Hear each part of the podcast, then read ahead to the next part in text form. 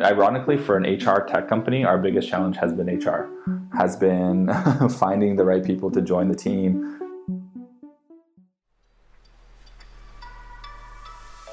You're listening to Create Community. I'm your host, Marsha Drucker. On this podcast, we're exploring the human side of community. I'm chatting with some amazing community builders to define what community truly means. Joining me today is Ilya Brodsky. Ilya is on a mission to create a borderless world for tech talent. He's the founder and CEO of VanHack, which is one of Canada's leading HR tech startups. VanHack has an incredible community of close to 176,000 people from over 100 different countries. Their Slack is probably one of the largest in the world, with close to 70,000 active community members connecting and learning with each other throughout their immigration journeys. Ilya and I chat about his experience living in Brazil, finding community as an immigrant, building VanHack, and how to co create your company with your community. So, with that, let's jump right into it. Ilya, welcome to the show. Super excited to chat with you today. Thanks so much, Marsha. How's life in Vancouver these days? You know, it's pretty nice. Summer's here. There's some outdoor pools open, so I'm getting back in the water, which is really nice. And I'm really grateful that we live in such a beautiful place. I still haven't been to the West Coast, and it's so sad. I really need to go. I love the outdoors. So I know that I would absolutely fall in love with that. With these episodes, I love to start off by getting to know a little bit about how the guest actually became a community builder in the first place and what your early journey looked like. So, I know that your family immigrated to Canada. What were those first few years like, and how did you find your sense of belonging in your new country? I moved or immigrated when I was two and a half from Soviet Union to a small town outside of Jerusalem in Israel and then to Vancouver again when i was five that sense of belonging wasn't there because i was always an immigrant right? Like i didn't really speak hebrew and then i didn't really speak english and i remember coming to school on halloween in vancouver and not being dressed up because everyone else was dressed up and i didn't know it was halloween so like always felt like an outsider or at least at first.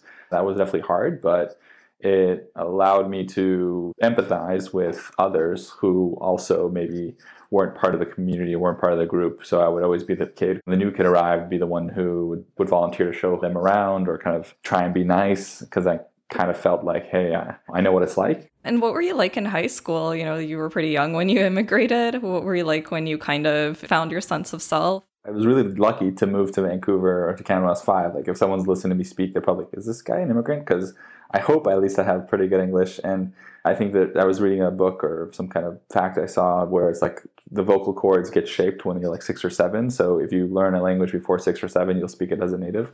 So I was lucky and moved when I was five. And so in high school, I definitely became more confident. I mentioned swimming. Like I grew up trying to make the Olympics as a swimmer. So like that was a really big part of my life and I guess a community I was in outside of my school community. And so yeah, in high school, I was definitely kind of the like I was the captain of the swim team, or like trying to really like get out there and do stuff. I was really into music, went to a lot of concerts, just like to have fun. Like I would say, I was like a mix of discipline, like up at 5 a.m. to go swimming, and then every day after school, and then also like enjoying myself. That's awesome. I love that. So you ended up going to Cornell. What did you study there? Yeah, so Cornell was this like super out of left field thing. I grew up in Vancouver and UBC, University of British Columbia is like the default school to go to. And I was actually on the UBC swim team my first year of university and swam for the UBC swim club. So I was like very much connected. And I actually went to University Hill High School. So like my high school was actually right beside UBC. So it was all kind of leading towards UBC and I applied to a couple other universities in the US and I didn't get in and I was super like oh forget that like don't worry about it anymore. Actually to answer your question I studied business but the reason I'm telling the story is because I started off studying arts in UBC and I really like the courses I liked were econ. And the econ courses because there was this, this one professor who was really good and it was like everyone else thought it was hard, but for me it was fun. It was like, wow, something in school that's practical, connected to business and real life rather than just angles. So when I got at Cornell, they had this program called the Applied Economics and Management, which is basically like the undergrad MBA, like undergraduate business school. And I was really interested in marketing and entrepreneurship. I know you were involved in some extracurriculars there and you kind of started a community or I guess a climbing club, I would call it. What was that like? What inspired it? So I was on the swim team and the swim season ended like right around spring break. I had heard of this program that allows you to have like a free trip to Guatemala if you can get 10 or 15 other people to come with you. And you'd be like the team leader and you like would earn this trip where they'd give you like free room and board and food and stuff. But i wanted to go somewhere different and i wouldn't be able to go otherwise So I did this thing in Guatemala, and that was fun. And I, I, really felt like like I found something I like to do. I was like the team leader. I kind of transitioned my team leadership skills into this. And then the following year, I got in this program called Cornell Tradition. Most people get into it in their first year, so they have four years to spend three thousand dollars on volunteer trips. But I actually got in my senior year, my last year, and therefore I only had one year to spend this money.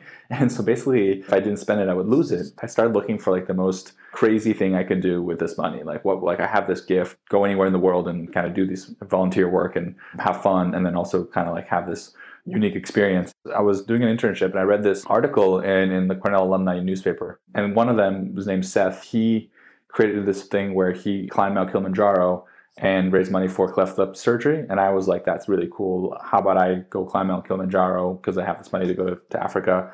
Never been there before. And then I could raise money for charity. And I, and I emailed him and replied back like right away. He's like, this is great for sure. And you know what? When I was actually in Africa, I started this charity called Operation Fistula, which helped women who have obstetric fistula, which is a condition that occurs after childbirth where they can't control their bowels. And so therefore they're incontinent they get excommunicated. It's this terrible condition and it's like 200 bucks and you can kind of reverse it. And so he said let's raise money for that and i thought that was really cool. Basically after summer came my senior year decided actually to stop swimming and focus on this full time and created the fistula free climb now called mountains for moms and it's a um, charity fundraising climbing Mount Kilimanjaro, which was then repeated, I think, two times at Cornell, once at Northwestern, once at Dartmouth. It sounds like just looking back on it, definitely was sort of your first foray, I would say, into community, but also just let you kind of combine so many of your interests and entrepreneurship and being in nature and doing something really positive and making a difference. I know that your next chapter brought you to Brazil. What kind of inspired you to go there and why did you make that decision? Like the real kind of first idea was again because of Cornell tradition. After the Africa trip, I had a little bit of money left over for spring break. And a friend of mine, we were just chatting about it, and he's like, You have to go to Brazil. And I said, Okay, I'll go to Brazil. And the city I wanted to go to didn't have a volunteer program, but Rio de Janeiro did. And it was with this group called Hillel from the Northwestern University in Chicago, and I got connected to them. And we were doing this program to renovate or clean up a community school in one of the slums in Rio. I spent a week there doing the volunteer work, and then actually that week I got an email from this group called AIESEC, which is amazing, like world's largest nonprofit run by students, a global organization that helps facilitate student exchange or like professional exchange, like international jobs. And they had a job for Canadians in Brazil. And I was in Brazil getting this email about it. I was like, there's something here interesting. So I ended up applying and, and actually got the job. And that was for a company called Vale, which is the world's second largest mining company. I love how it just kind of fell into place and that opportunity presented itself. Tell me a little bit about, you know, the community side of arriving to Brazil. Did you feel like there was kind of a culture shock or was it more of like an instant connection with the culture and with the people there? One of the things that we North Americans can learn from South Americans is just how warm and welcoming everyone was. We were part of this AIESEC group. I was part of this group of 20 people, two Canadians, one Colombian, one Indonesian, and 16 Brazilians and we are doing this this kind of management training program where we all kind of were selected for this program. I had two guys, Fernando and Edgar, who were kind of like my friends, or like they call them the angels, because like I didn't speak Portuguese, and they kind of like helped me. I was almost like a baby. Like I couldn't even order food because I didn't understand how to say like I want some chicken and steak or whatever meal I wanted in, in Portuguese to the hotel. I hear sometimes from my Brazilian friends that when they come to Canada, they feel like people are cold. And, I don't know if that's because of the weather or because of what, but um, the culturally, I felt really like welcome to the community. It was a good experience, so good that I actually ended up leaving my job. And I liked Brazil more than I liked my job, and I ended up going back to Rio a little bit later. What was that experience like coming back to Canada? Did you feel kind of out of place, you know, coming from such a different experience? Yeah, I kind of did. I think it wasn't necessarily because of Canada. It was more just like my professional situation where I was the youngest person on my team. The second youngest person was like four years older than me, and then everyone else was in their late 40s and 50s. They were all married with kids, and you know, I was 23. So I didn't really feel like I belonged at work. I really didn't enjoy my job. It just wasn't like a good place for me professionally. And at the same time, cold and dark and all those things kind of combined, I think, to make me really miss Brazil. And then I actually went to Brazil, I think, twice and both times it was really fun because like brazil's kind of one of those places where it's nice to go for a short time and so in my early 20s i really enjoyed going there versus canada felt kind of like been there, done that.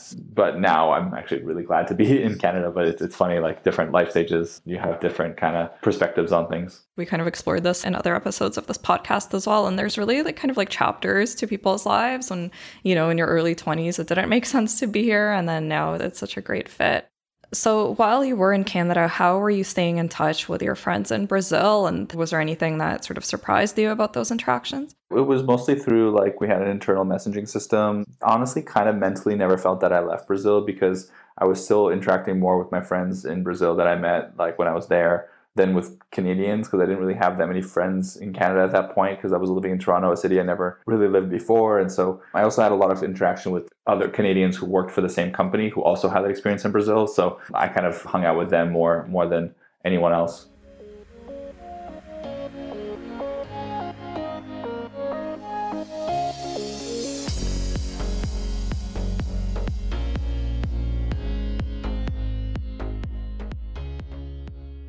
Let's jump into Van VanHack. Why did you start Van VanHack and what is it for anybody who's listening who's maybe not familiar with it? So at Van VanHack, we're trying to become the world's leader in global mobility. So we're trying to make it easy for companies to hire tech talent from anywhere in the world and either bring those people to their cities or to another location or have those people work remotely and allow them to be mobile. Yeah, uh, how did it all happen? Well, there's a really really long story. I won't go into all the different kind of nooks and crannies but when i was living in canada like after working for that mining company i decided to quit that job because i really wasn't enjoying it. I actually ended up moving to rio to work for a nonprofit that does data collection in the slums. As a volunteer i kind of just quit this really well paying job decided to go volunteer for i said maybe six months and i'll come back to canada.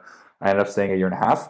And during that time when i was volunteering for this nonprofit I heard about this startup accelerator that was starting in Rio that was supposed to be kind of like the Y Combinator or, or Techstars of Brazil, which combined American investors with Brazilian startups or Brazilian entrepreneurs. And so I went there and long story short, ended up becoming a co-founder at one of the startups in the edtech space, doing an online social network for students that was like helping them with schoolwork and place to live, a bunch of different things. So it was kind of my first experience with edtech and also HR it didn't go well, but I learned a lot of lessons. And then during that time when I was in this accelerator, I started meeting all these software engineers who were really good at coding and they would create these amazing websites, but not really good communicators. And they had this challenge of English as a second language. I felt like there was very clear content that I could give to these people that would then open up this global job market for them because they could either immigrate or work remotely. So I kind of thought about that a little bit. And at the time, creating this thing called Brazil Career Blueprint, which was an online course to help people move to Brazil. And I told some of my friends about this who are Brazilian, and they said, you know, you're doing this the wrong way. You have to help Brazilians move to Canada. And so I kind of kept that in my back of my mind until summer 2014 when I moved back to Vancouver and decided to kind of put up a website, Vancouver for Devs, it was called, or Van for Devs, or something like that, where if you want to move to Vancouver and you're a developer, sign up. So who signed up was not people who wanted to learn how to code, it was people who actually knew how to code. And I just started doing a lot of these calls because I had learned lean startup methodology from the 21212, 21212 uh, experience. Uh, and, you know, I started just to apply it and ended up creating this online course to teach developers English and soft skills to help them with job interviews. And that kind of community became now one of the world's largest talent pools of 10 developers looking for international jobs or remote jobs. And, and that's what VanHack is now. Actually, our first value is we hack together. And I feel like we're really working hard to bring the community aspect to recruiting. And I talk a lot about that actually because you don't really see people who get hired through recruiting agencies kind of have a sense of community and belonging to a recruiting agency. For example, people don't call themselves Randstatters or Robert Haffers or Adecoers or Manpowerers, which are like you know the top recruiting agencies in the world, but they do call themselves van hackers, and I think that's really cool. And I think that helps us with a bunch of different things like referrals, and it really helps us grow. From the beginning, I consciously build VanHack as a community, more of a student community because it was all about sharing knowledge, right? Because like if one person gets hired, they share their knowledge with the other group. The propensity of the other people to get hired is larger, and therefore they probably get hired, and then they share their knowledge, and then it kind of snowballs. So that was really important for me in the beginning because that's the best part about school, right? Like it's all about the people. I really love how, you know, throughout the journey of building VanHack, you've had a lot of pivots and the company has naturally evolved. And it's always been with the community in mind because you're really listening to the people that you're building this for and you're almost like co creating it in a way which I think is really unique and, you know, one of the best ways to actually build something. What are some of the challenges that you faced along the way that, you know, looking back at helped you ultimately grow? Ironically, for an HR tech company, our biggest challenge has been HR has been finding the right people to join the team. Even from the beginning, I've hired way too many people that I shouldn't have hired. I was terrible at hiring in the beginning. I still am pretty bad at it. It's such a hard thing. And I don't say that because, like, hey, we're here to help. But, like, I remember early days of VanHack trying to get the website to work and the website to be built and hiring a friend of a friend who's a developer who I didn't, you know, really know. And he apparently was an expert and he did all these amazing things. But, you know, at the end of the day, the website was terrible and the work didn't get done on time and the money was like wasted basically. And so it just was all these kind of like stubbing my toe in building the wrong way. And then in all aspects. So like sales process, marketing process, generally like hiring the right people has been really, really hard. Another thing that's been really hard is like delegating because I really in the beginning really liked to do everything myself. So I did all the marketing i did all the social media uh, all these things and, and then like you know it gets spread too thin and you start making mistakes like i made a bunch of mistakes in the, the portuguese for example when we started vanhack everything was in portuguese and i didn't like double check and didn't ask for help and so asking for help and delegating and building a team and building processes not just building the company but building the team that then builds the company has been really challenging for me as a pretty much first time founder although i had done other stuff before it was never really like my company for sure. Through running fuck up nights events, I hear this theme a lot. Building out your team, making sure that you're delegating. It's one that continuously comes up. So I, I don't think it's anything to be ashamed of or anything like that, as long as you're learning from it and continuing to do better.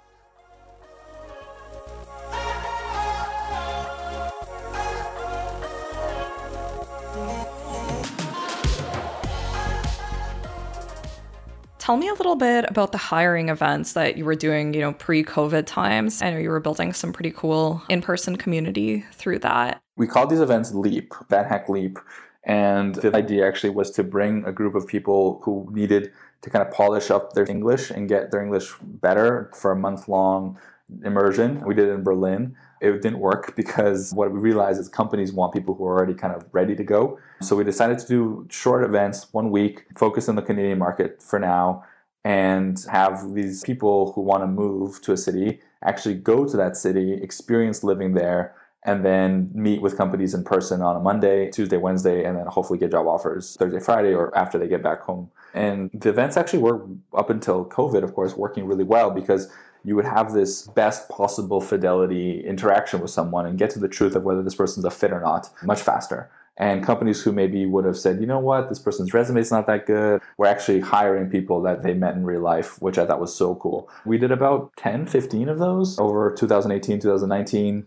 Hopefully, we can come back to those. And now we're thinking about how to do them online because can't really bring people to new countries these days, uh, at least without a work permit those events had such great energy to them and i love how you were sort of elevating those community members and and really like showing them the opportunity that exists within canada. I love the one that you did specifically for female people in tech Let's jump into the effects of COVID. Curious how it affected VanHack. I, I think, like, in one sense, Canada, in a way, is really welcoming towards immigration still through everything that's going on compared to our neighbor to the south. But I'm sure that COVID had some pretty tough effects on what you guys are doing, and you've had to pivot and, you know, find new ways to keep your community engaged. I want to hit on something you just said in your question about the Women in Tech event. We're actually doing a Women in Tech hiring event in uh, September so it's going to be a virtual event. So we're going to try and take the leap events and do them online, which is, I guess, one of the impacts of COVID. So we'll see how that goes. But it's definitely been one of the hardest things. Our business is all about, or has at least traditionally been about moving people physically from one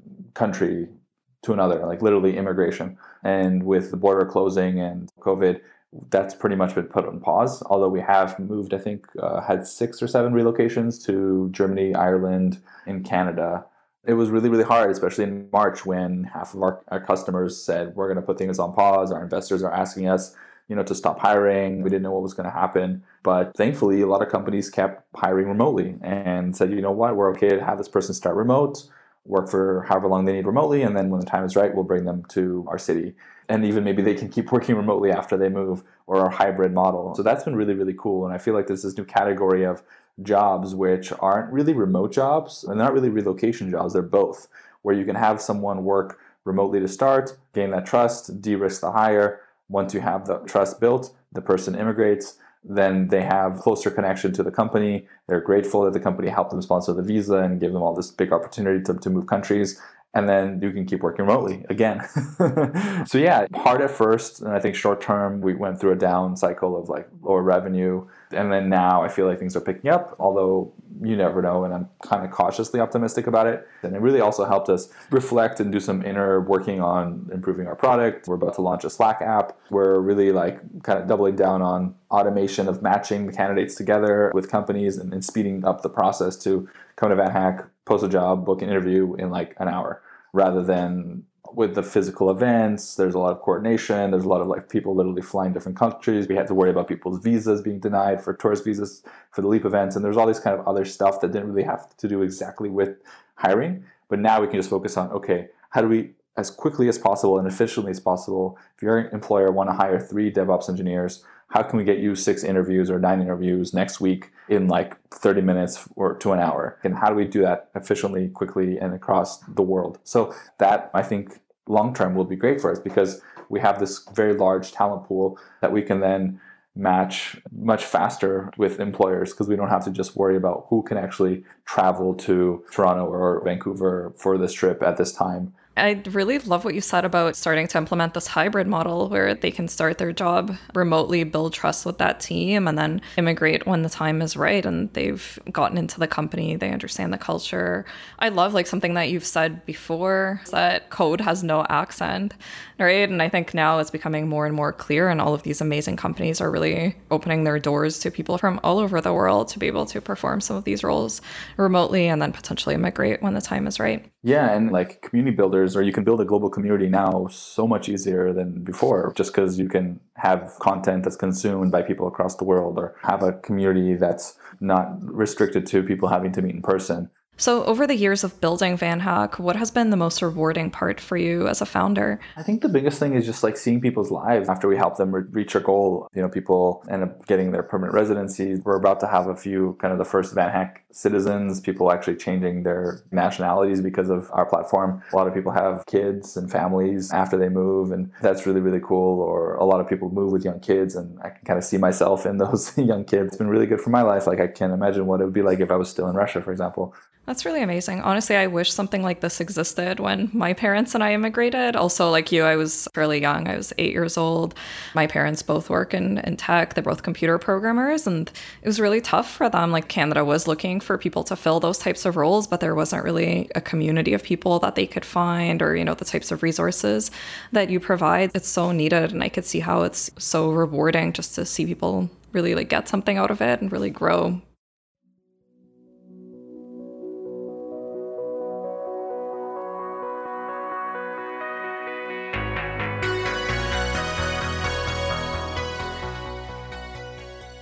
So, I want to jump into getting some of your advice for community builders and for listeners.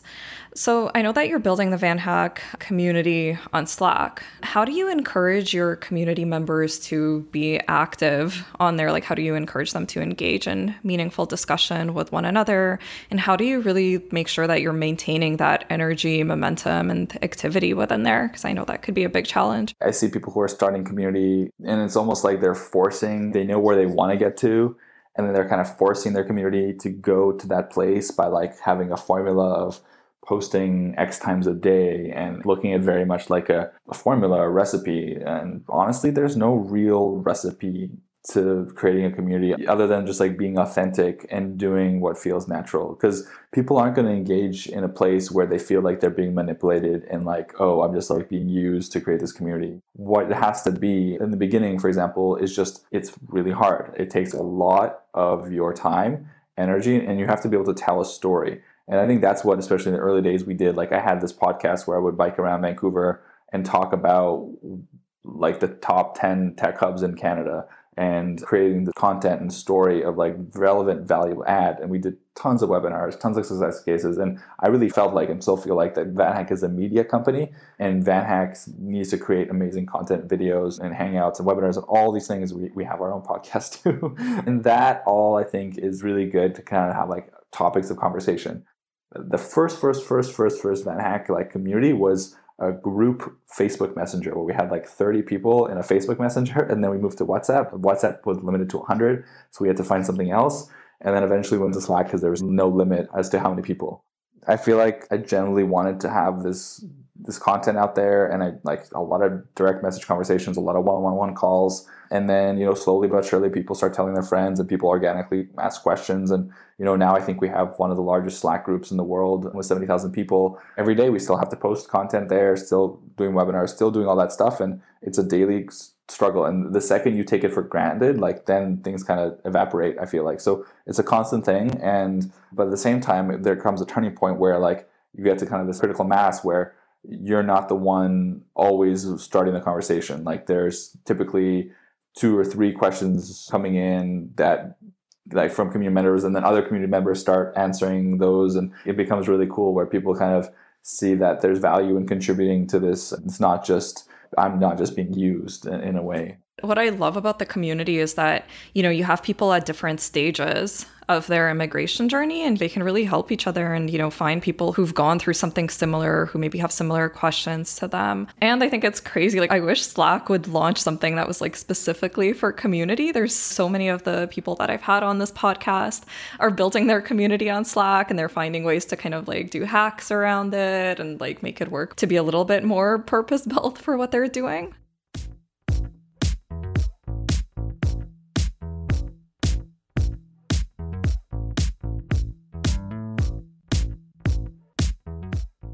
People who maybe recently immigrated to a new country, you know, maybe slipped in just before COVID, how can they really find their footing and community in a new place? I know it's something that you've had to do a few times. The biggest one I would have normally said is go to meetups and events, but clearly that's not really possible. I think right now it's it's really hard. Like if you've moved here, probably the biggest place if you do have a job is you know at work to meet people and kind of have friendships and things like that. Like when I moved to Brazil, uh, Vale and my friends at Vale were my main community and helped me adjust to living in the country. If you aren't currently employed, it's tough. Uh, I would say right now LinkedIn is probably the best social network out there for connecting with professional opportunities and other people who are like-minded to you virtually. And i think now more than ever people are on on these kind of networks more and more. I mean facebook as well in Vancouver, there's a lot of like Vancouver for Brazilians, I'm sure in Toronto as well, and all the different cities. So like if you move from Russia, there's probably like Russians in X city Facebook group. And then like activities. So like if you're in your home country, you really like to bike, maybe there's some bike groups or running groups or whatever, physical activity, sports, music, hobbies kind of groups where you can really do something with other people who are passionate about that. And if somebody wanted to join the Van VanHack community, how can they do so? Yeah, pretty easy. VanHack.com, click on join. That's it. So let's shift gears. I want to chat about your personal community. I think it's really interesting how people who are community builders navigate their personal communities outside of the professional community that they're building. So, what are some communities that you're part of and why are they meaningful to you? With work, how intense it's been for so long, most outside of work communities are just like startup communities, which are not really totally separated from work because I like work at a startup, but at the same time, they're not directly my company and like the VanHack community. So I'm part of this group called A List, which is a Slack community of uh, Canadian entrepreneurs, mostly who have lived in the US, but now they've kind of opened it up to everybody. And then also there's this group called This Week in Startups, which is a really great startup podcast that I like. They just launched a community on Slack as well because of COVID. And then there's also Techstars. So because of and VanHack being part of Techstars, we're also part of the Techstars community. We're like a Techstars company. They're actually having their founder con next week, so that's really exciting. First time virtual. There's also a Slack group there. And then it's kind of been hard like to have anything outside of my work and maybe a handful of old friends and my families. That totally makes sense. I mean, you're finding people that are like minded to you and that are maybe going through similar challenges, similar opportunities. So I think it's really great to be able to connect in that way. So, speaking of the close friends and the family that you mentioned, how do you choose your people? You know, like the five to six people that are closest to you, do you feel like you look for certain qualities or is it something that just kind of happens more randomly? I mean, I think right now there's not much change that's going to happen in that group of friends. Like I have some friends I grew up with or friends that know from university, but at this point in my life, like I don't think many people are going to enter that kind of five six people that I, am really close with, just because it's like it's such a hard thing. I used to be. It's so funny. Like I used to be that kind of social butterfly maven what book was that? The malcolm gladwell book of like the person who always connects people and is having parties at their house and is the one who's the host. That used to be me and kind of still is me in some senses but i just don't have that opportunity anymore. So i mean if i look across like maybe the, the five six people who i'm still good friends with you know for many years i think there's uh, a lot of people who have had that international experience. A lot of my friends are immigrants or have immigrated or have lived abroad and have that kind of global mindset. I think that's really important. And then they're like, I want to be, you know, they, they're successful and, and hardworking and, and also know how to have a good time. I know that you've stayed pretty close to your experience in Brazil and your wife is also from Brazil. Funny story, part of the WhatsApp, uh, part of the Brazil, I'm in a WhatsApp group. I remember that group of 20 people that I mentioned. Like, I think seven or eight of the guys of that group created a WhatsApp group. It's been going for like eight years now and it's so cool to like see their life and they post pictures of their families or they're like you know at a barbecue or something or there's some funny like meme happening so i kind of get like this insight. You know that's a micro community i would guess. You can call it like a small group of friends that i still am a part of and it's, it's really cool to be able to have that technology to you know like 40 50 years ago you would never see those people again. But now you're so connected and can kind of check in when you want to to to see where people are at and i think that's so cool. So, my last question for you is, and I ask this of everybody on the podcast what does the word community mean to you? I think to me, community kind of means there's a saying like, if you want to go fast, go alone. If you want to go far, go together. And I think that community is the go together and go far piece, where if you work as a team, if you have this kind of, we're all kind of in this together, we're all kind of trying to get to a common objective together, then you can do much more than any single person could alone. The sum of the parts is greater than each individual. I forget the saying, but that kind of is, is where I think community is really powerful and frankly underrated. I really love that quote, and I think that's such a great definition of it. Awesome. Well, Ilya, it was so great chatting with you. Thanks so much for doing this. And my pleasure, Marsha. This was really fun. Thank you. I had such a great time chatting with Ilya, and I hope you learned as much as I did from this episode. You can connect with Ilya on LinkedIn by searching for Ilya Brotzky, and you can learn more about VanHack at vanhack.com. Thanks for tuning in to Create Community, a podcast where I chat with incredible community builders to define what community truly means. You can check out the series on Spotify, Apple, or wherever you normally listen. Please remember to subscribe and leave us a rating and review. I'd really love to hear your feedback. You can also follow us on Instagram at Create Community Pod or check out our website at createcommunitypod.com for updates. Once again, I'm Marsha Drucker, your host, signing off. A huge thank you to Origins Media Haus for producing this series. You can find them at originsmediahaus.com, where house is spelled H A U S, or on LinkedIn and Instagram at Origins Media Haus and Twitter at Origins Media.